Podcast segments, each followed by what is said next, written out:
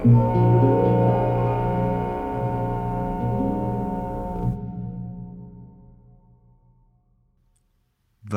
en de neukbare kutmuur. Nadat de muur op hem afkwamen, hij een familieverpakking Peuken in recordtempo had weggepaft en zijn lul meer schavond dan geslachtsorgaan was geworden, begon Wouter met het gooien van meubels. Eerst enigszins voorzichtig. Kussens vliegen door de kamer en een aantal papieren worden triomfantelijk verscheurd. Vervolgens sneuvelt een plant en bonst hij zijn hoofd ritmisch tegen de deur onder begeleiding van diepe, meditatieve keelgeluiden. Wouter is een gestoorde monnik en dit is zijn tempel van onheil. Als het kon zou hij zijn organen uit zijn lichaam willen trekken en zichzelf een kapsel van darm en losgeplukt schaamhaar willen geven, als dreadlocks van vlees gevuld met ontlasting. Wouter wil zijn hart hoog houden terwijl hij op de trommel des levens speelt met zijn ontwrichte ruggengraat. Maar voor nu moet hij het doen met een omgekieperd bureau en een lege fles wijn tegen zijn voorhoofd. Als hij zijn kledingkast met een gracieuze duw op zijn kant legt, ziet Wouter iets nieuws.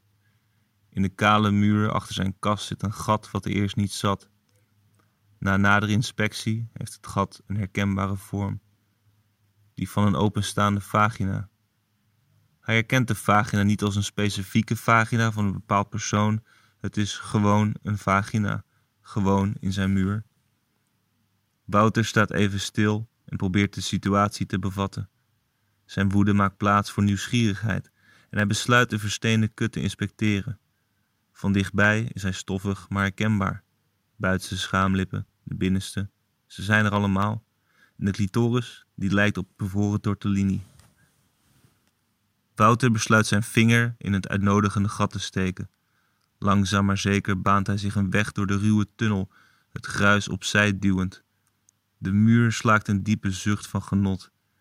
Wouter reageert door nog een vinger in de muur te steken. De muur begint te trillen. Hij ziet het als een uitnodiging en trekt vlug zijn broek naar zijn enkels. Zijn penis nog harder dan de dragende muur waarin hij hem steekt.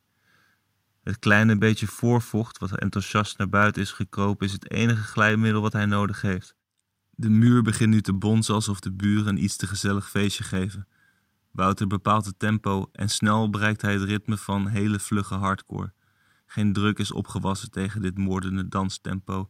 Thunderdome is van korte duur dit jaar. Wouter komt bloedend klaar. De muur trilt en schokt van extase. Het plafond wil nog even knuffelen en stort zich op hem neer. Wouter sterft met een stoffige pik.